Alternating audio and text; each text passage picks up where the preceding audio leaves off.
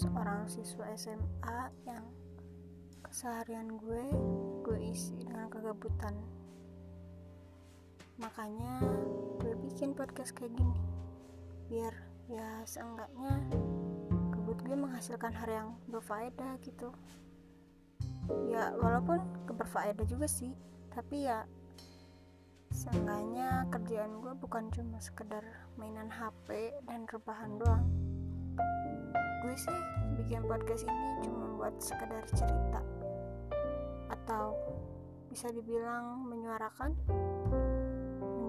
apa yang pengen gue ceritain.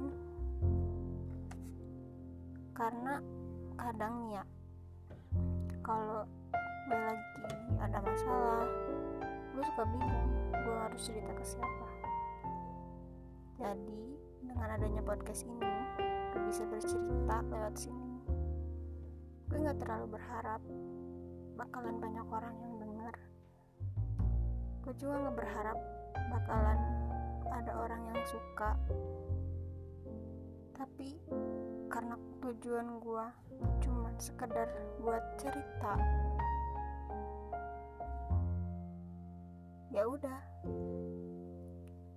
gue seneng kok kalau emang ada orang yang denger, terus bisa dengerin juga cerita gue.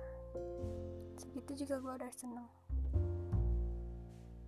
Sekian dulu ya awalan dari gue.